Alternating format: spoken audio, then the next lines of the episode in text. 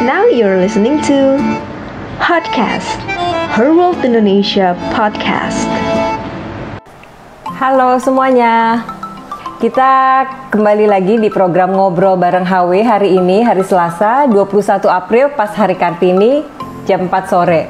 Sebentar lagi saya akan mengundang uh, Ibu Helena Abidin dari The Golden Space uh, Indonesia untuk join uh, IG live kita. Kita akan ngobrolin soal memaknai hidup ketika menghadapi krisis pandemi saat ini. Kita nggak panjang-panjang, saya langsung uh, panggilkan Ibu Helena di sini ya.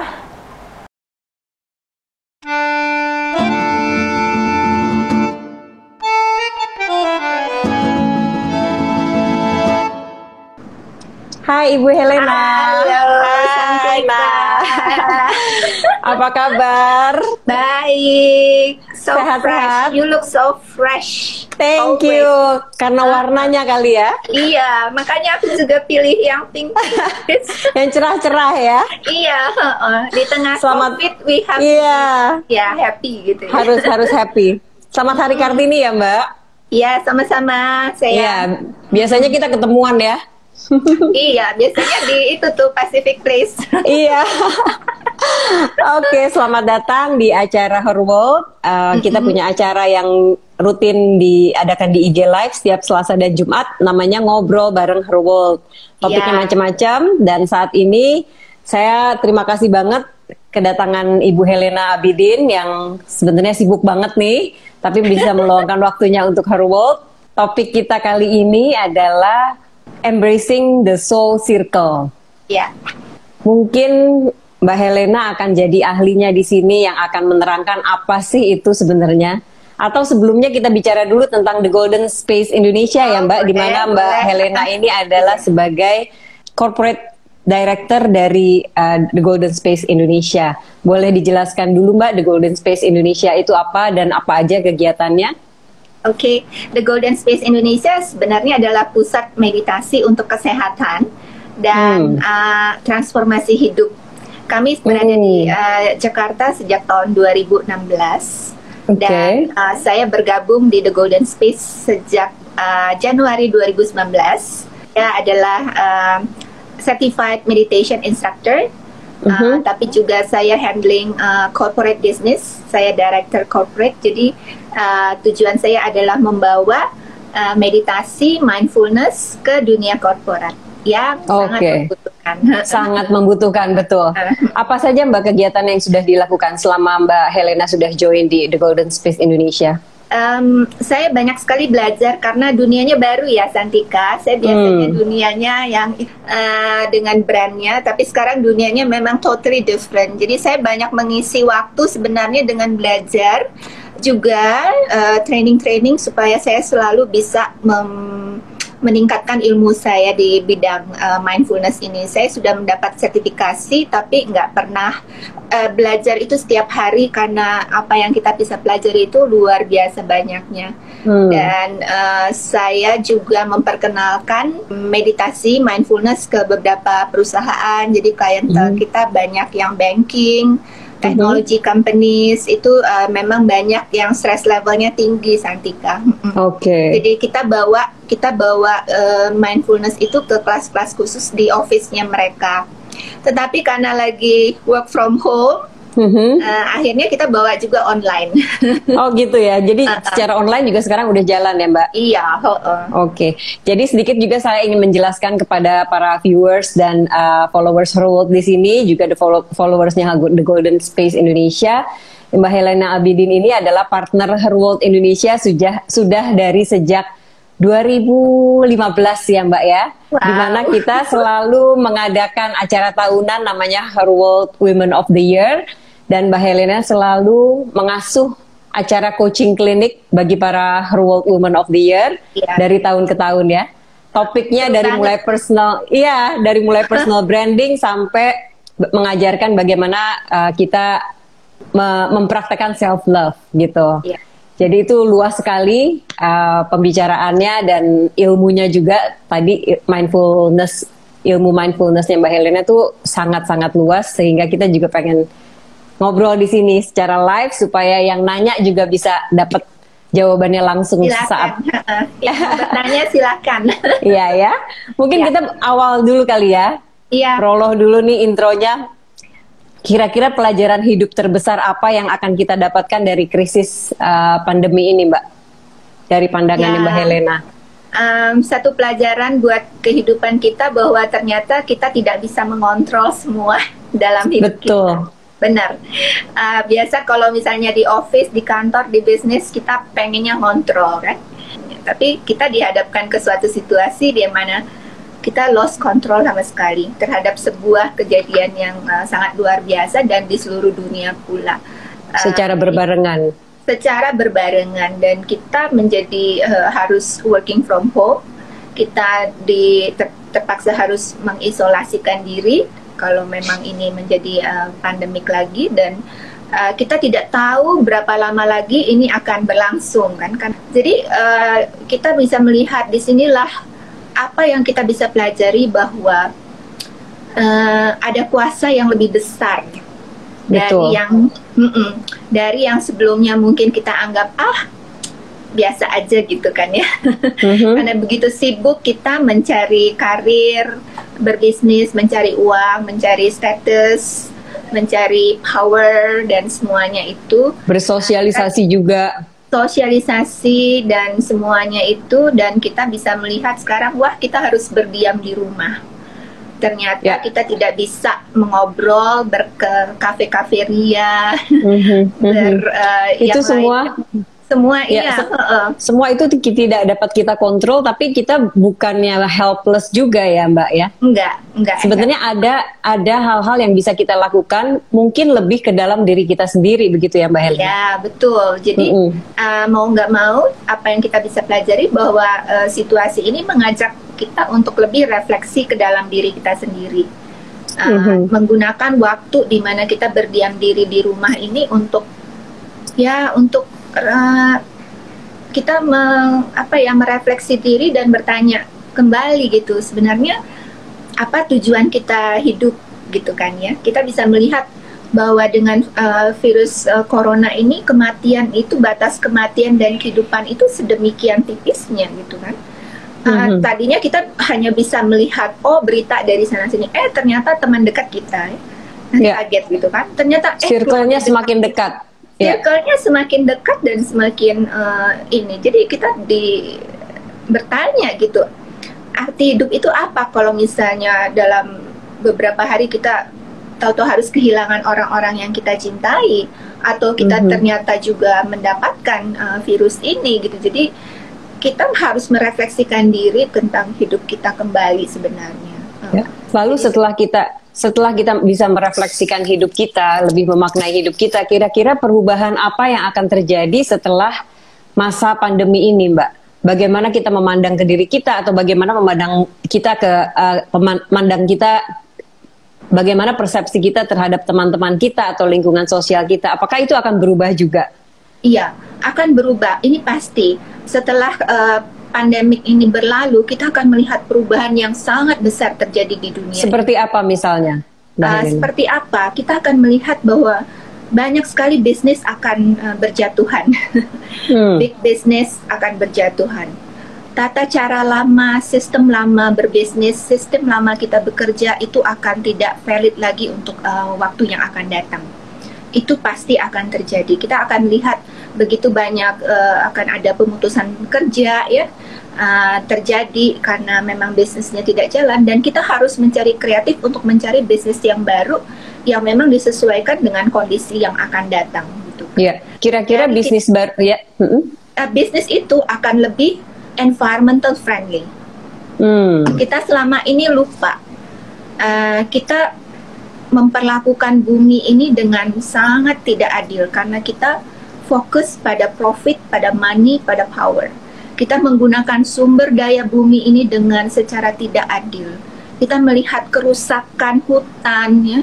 Semua nature kita mengalami ini uh, uh, binatang-binatang yang sudah punah gitu kan ya.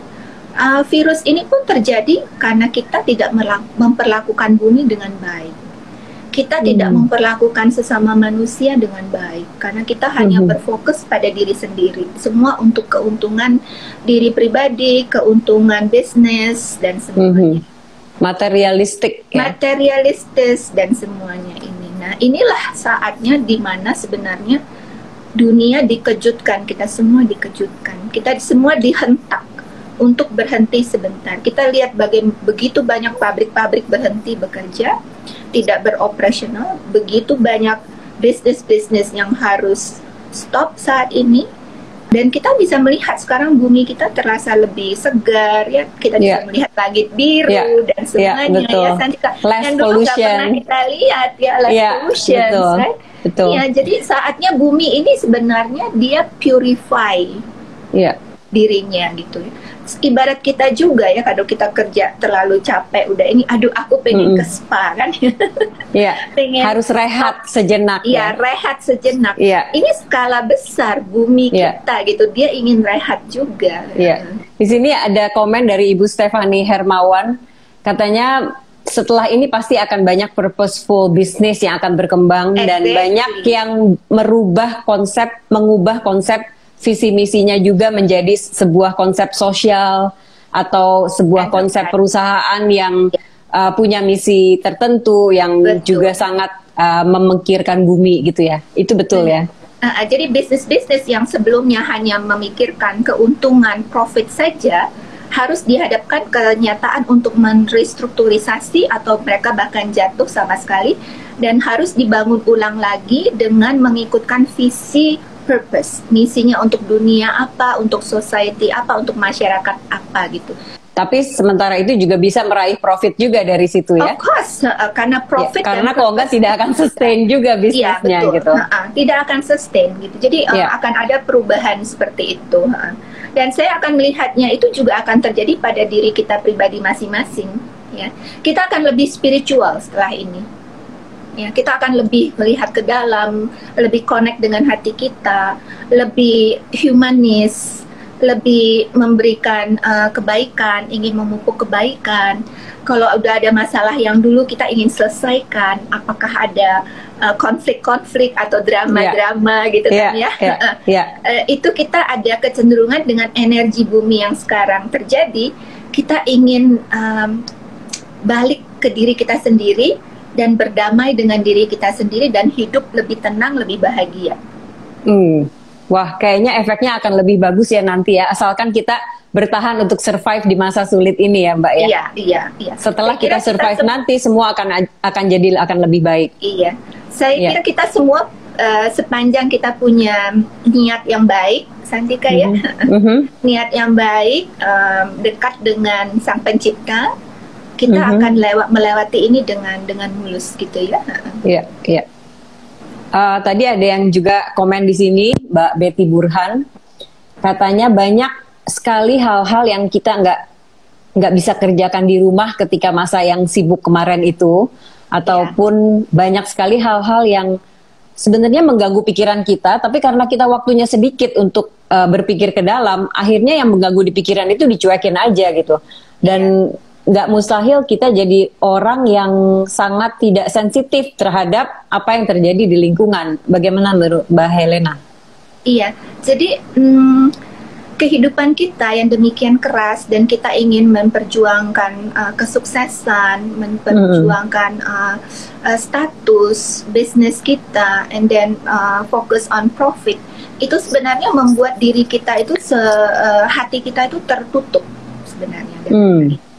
Jadi kita kita kurang bisa mengapresiasi diri kita sendiri, kurang bisa mencintai diri kita sendiri. Kita kerja kerja kerja kerja kerja terus, ya sampai stres. Um, Oke, karir sukses, bisnis sukses, uang banyak, status, oke, semua sangat direspek, reputasi oke.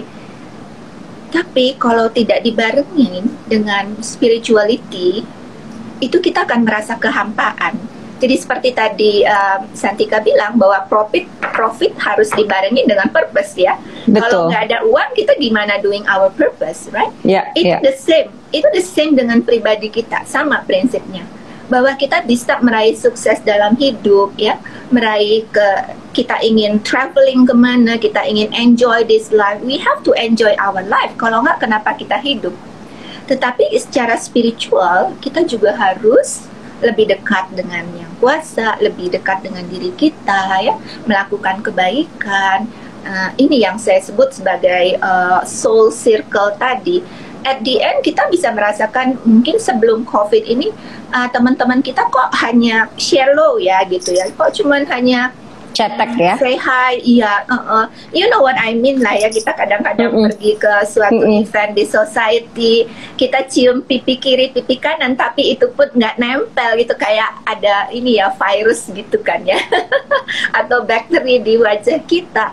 It's not honest from your heart. You know like you smile kita ngelihat teman-teman kita smile.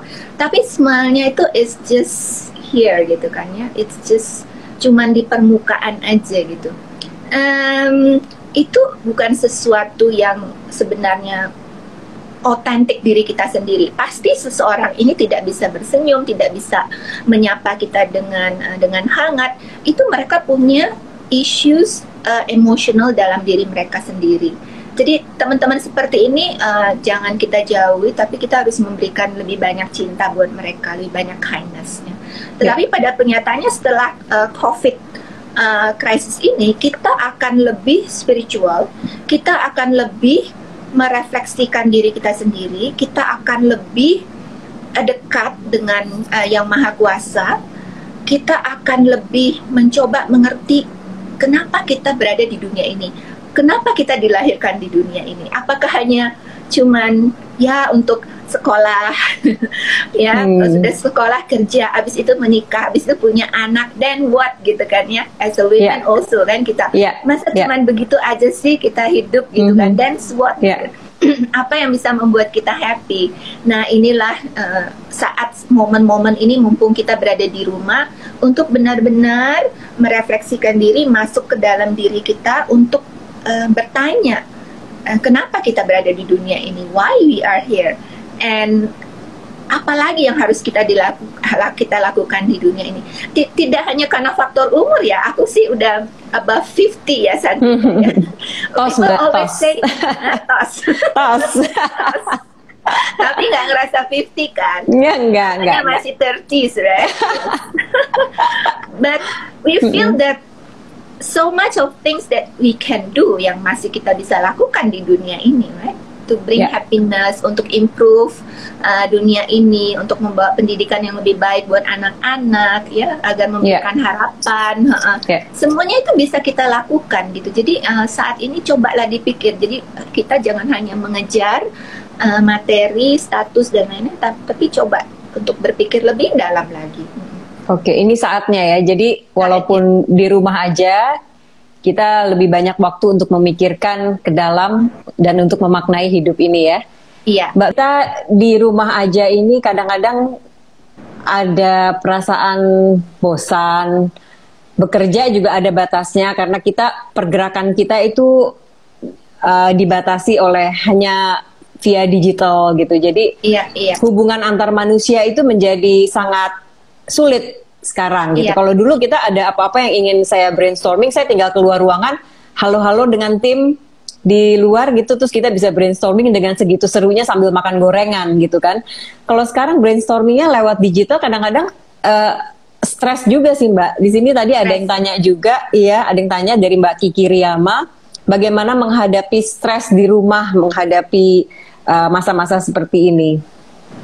Ya, banyak sekali um, dari teman-teman dunia korporat maupun um, generasi yang ke generation millennials yang memang mengalami stres dan saya melihat uh, situasi ini justru akan menambah pressure tantangan karena ya. di rumah bekerja ternyata tidak tidak mudah gitu. Saya berbicara Betul. beberapa teman korporat itu tidak mudah karena di rumah itu biasanya kita untuk istirahat, untuk keluarga. Sekarang kita harus bercampur dengan pekerjaan kan ya. Yeah. Jadi sangat penting bagi kita adalah untuk uh, always calm. Diri kita selalu merasa tenang ya untuk menerima semua apa pun yang terjadi saat ini gitu. Jadi jangan resist gitu dalam hal ini. Kita jangan uh, merasa kesal atau mencari uh, kambing hitam. Biasanya kita mencari kambing hitam kalau dalam suasana seperti ini gitu. Tapi apa yang mesti kita cari kambing hitam kan? Apakah virus? Nggak bisa kan biasanya kita akan cari uh, kekesalan kita kita tumpahkan kemarahan mungkin dengan suami atau dengan anak-anak gitu kan padahal yeah. kekesalannya karena persoalan kantor yang tidak beres atau ada masalah kesehatan dengan yang iya. lain-lainnya yeah. gitu tapi kita mencari kambing hitam nah ini yang saya sarankan untuk uh, bermeditasi uh, selama masa uh, COVID pandemik ini di rumah ini sangat bermanfaat sekali meditasi itu uh, kita menut very easy. It's actually very practical tool. Hanya dengan menutup mata sejenak kita atur nafas tarik nafas ditahan dihembuskan kembali dan kita fokus pada pernapasan dan menenangkan diri kita. Karena ke, kenapa kita stres? Karena kita membiarkan pikiran itu menguasai diri kita Santika. Mm -hmm. Mm -hmm. jadi apa pun ini uh, deadline harus uh, harus IG live belum Facebook live belum ini gitu kan. Mesti mm -hmm. nyelesain artikel segala macam yeah. koordinasi. Itu membuat ini itu menguasai diri kita gitu. Tapi jangan gitu. Jangan sampai pikiran ini menguasai kita tapi kita harus tetap calm and kita yang menguasai pikiran itu menjaga pikiran itu. Mana yang positif, mana yang harus kita uh, isu-isu uh, yang harus kita tanganin dan mana yang tidak perlu kita pikirkan itu. Berita-berita buruk, berita-berita negatif uh, jangan sampai itu mempengaruhi diri kita. Ya, kita lebih sibuk ngecek Instagram, uh, feed news dan segala macam daripada menggunakan waktunya untuk actually buat diri kita sendiri. Jadi saya sih menyaran menyarankan kita untuk membuat meditasi itu menjadi habit. It's very very good habit. Jadi meditasi bisa kita lakukan dengan berdiam diri saja, menenangkan mm -hmm. diri dan fokus pada pernapasan 5 sampai 10 menit aja setiap pagi.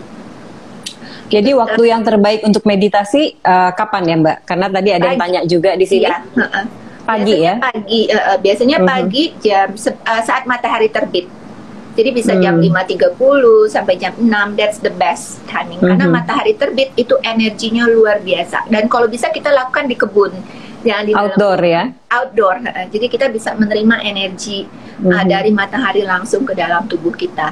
Dan yeah. juga malam, malam sebelum tidur sebenarnya sunset sih ya sama mm-hmm. pada waktu matahari terbenam. Tapi ya mungkin susah. Bisa juga sekarang waktu kita berada di rumah, tapi sebelum tidur kita lakukan juga. Jadi apa Apakah bisa dengan Iya, apakah bisa dengan iringan musik yang calming atau lebih baik uh, sunyi sama sekali? Itu untuk meditasi. preference dari diri sendiri. Kita tergantung mm -hmm. diri kita sendiri uh, sukanya seperti apa. Jadi yang mm -hmm. paling penting adalah mencari uh, spot uh, tempat yang kita senangi di dalam rumah. Mungkin di living room okay. atau di study room di mana kita ada menerima cahaya dari jendela itu ya, tempat itu. Dan tempat itu jadilah tempat kita yang bisa create happiness for us Hmm. Kita sediakan uh, bantal, kita bisa pakai essential oil, bisa pakai lilin ya. Uh, atau apa pun dengan musik yang kita sukai. Bisa juga tanpa musik karena tergantung ada teman-teman juga kok aku nggak suka musik ya mbak ya it's okay without music kita mungkin lebih tenang atau dengan musik yang tenang kalau saya demen musik kadang-kadang kalau ini juga lebih senang tanpa musik sama sekali apa pun okay. itu jadi kita selalu kalau misalnya merasa stres kita kembali ke tempat ini Santika. Mm -hmm. It's just like our happiness corner gitu ya. Our nest ya. Iya, yeah, nest. To be with us gitu, to be to uh, kembali ke dalam diri kita sendiri dan menjadi diri kita sendiri. To be very honest dengan diri kita sendiri. Kita nggak happy ini, nggak apa yang ingin kita perbaiki dalam hidup. Kita masih punya masalah dengan suami, uh, ayah, ibu, kakak.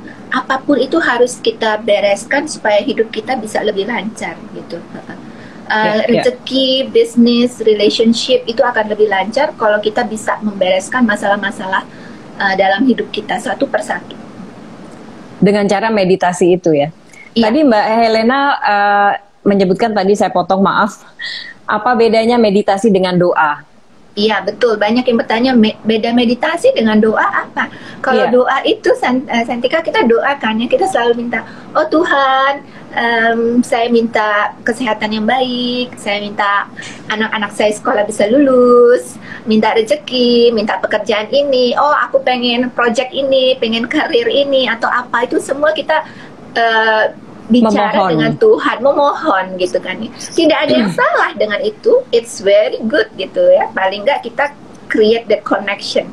Tetapi meditasi sebenarnya adalah mendiamkan, menenangkan pikiran kita supaya kita bisa mendengar suaranya.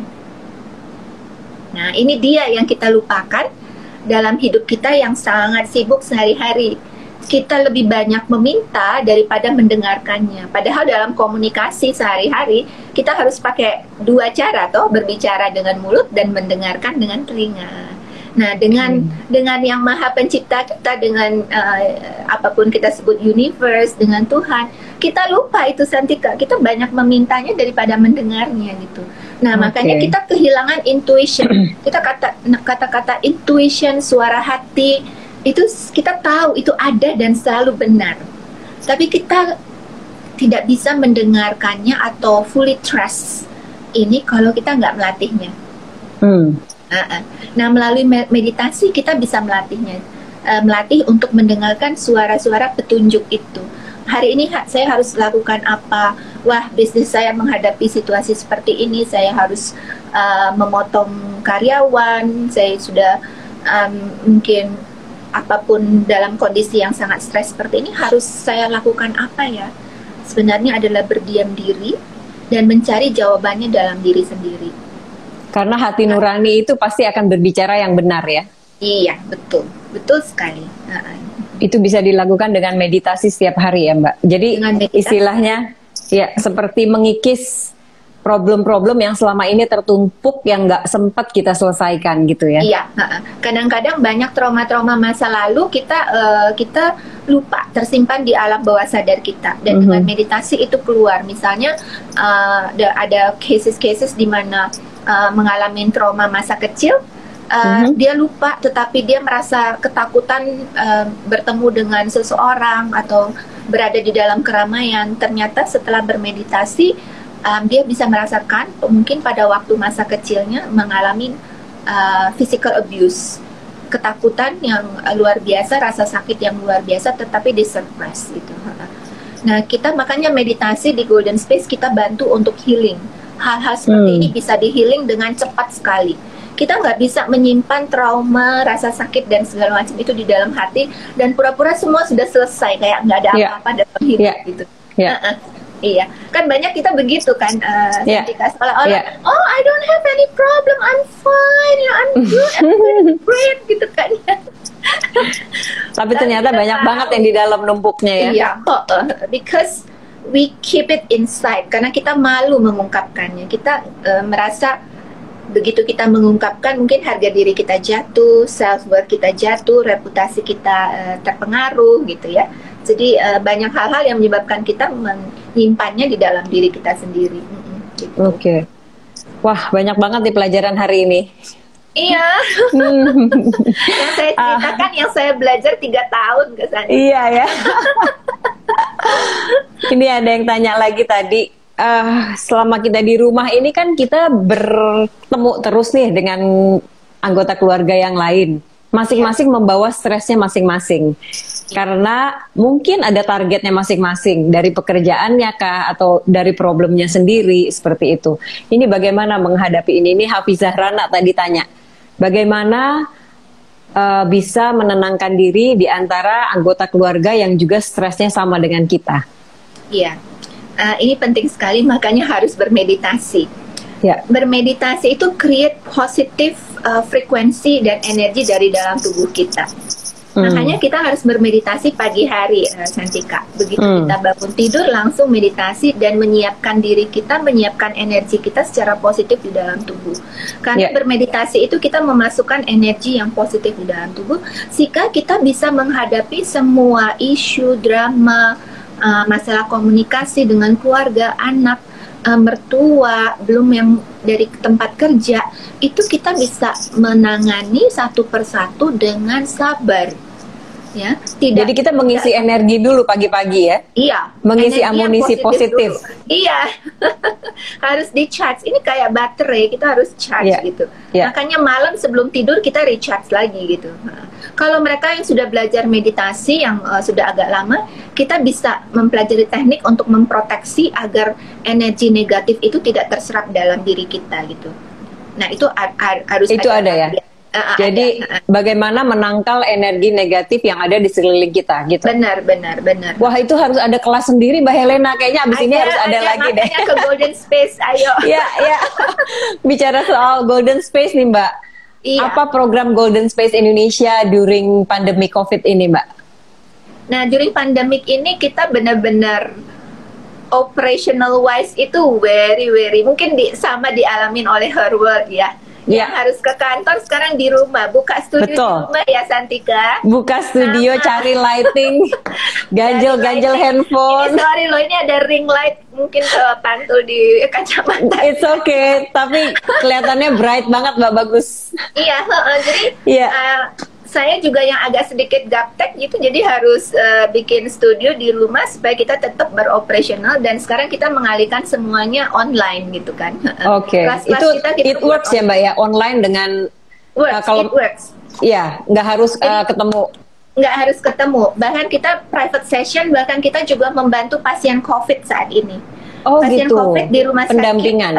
Iya, kita bisa memberikan uh, session, private sessions dengan membawa laptop atau dengan mobile phone dan kita bantu wow. uh, dengan pernafasan dan meditasi untuk mereka karena biasanya mereka cemas ya yeah. takut takut makin sesek ya makin sesek takut akan kematian karena dia mm -hmm. berada di uh, sekitarnya itu kan pasien eh, pasien-pasien ini ya jadi ada mm. rasa takut dan cemas yang luar biasa ketakutan pun uh, ininya sumbernya banyak sekali nah kami melakukan private session dengan uh, pasien covid juga Terus mm-hmm. kita mengadakan kelas-kelas dan juga kami mengadakan free meditations juga untuk membantu teman-teman semua yang di luar yang stres saat ini menghadapi ketidakpastian dan kecemasan semua. Mm-hmm. It, kami juga melakukan uh, free meditation ke rumah sakit untuk oh, ada uh, ya. Uh, uh, uh, health untuk paramedik paramedik uh, uh, untuk membantu mereka karena mm-hmm. dalam situasi ini mereka yang berada di garda terdepan dan paling rentan menghadapi uh, resiko terkena uh, COVID-19 ini.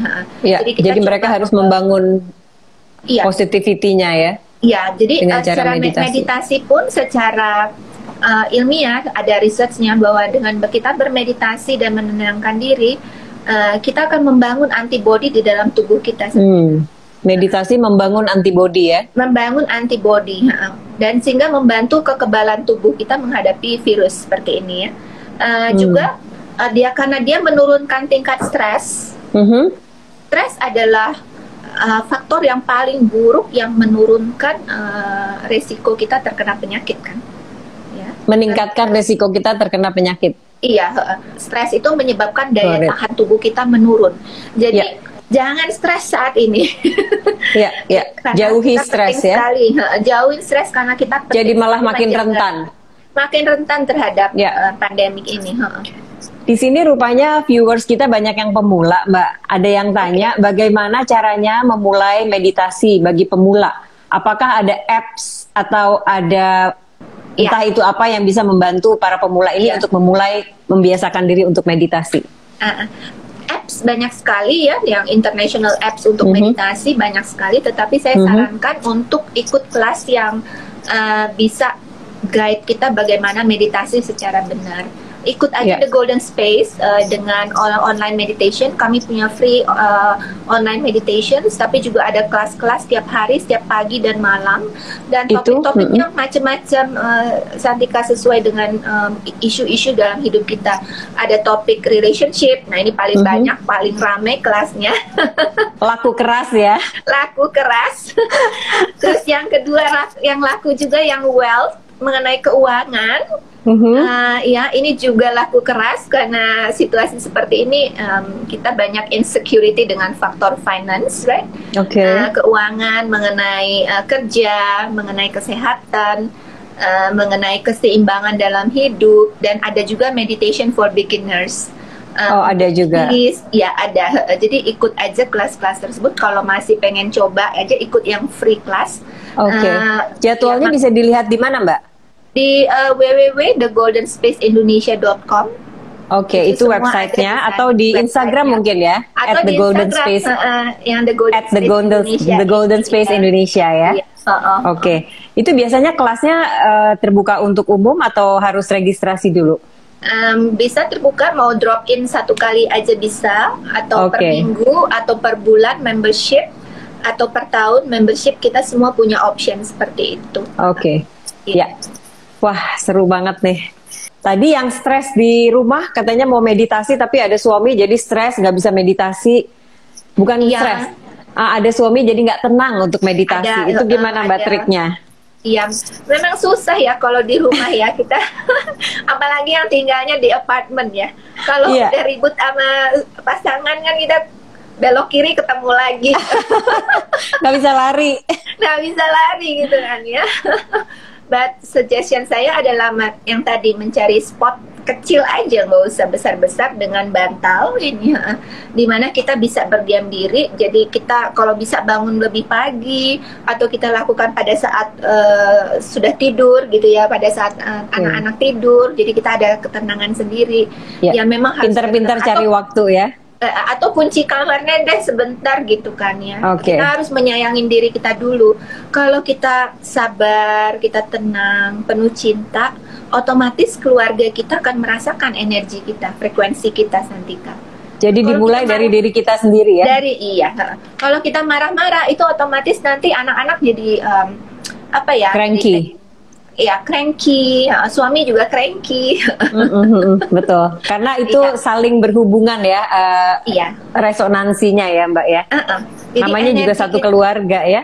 Iya, energi kita itu sebenarnya uh, bisa ditransfer ke orang lain.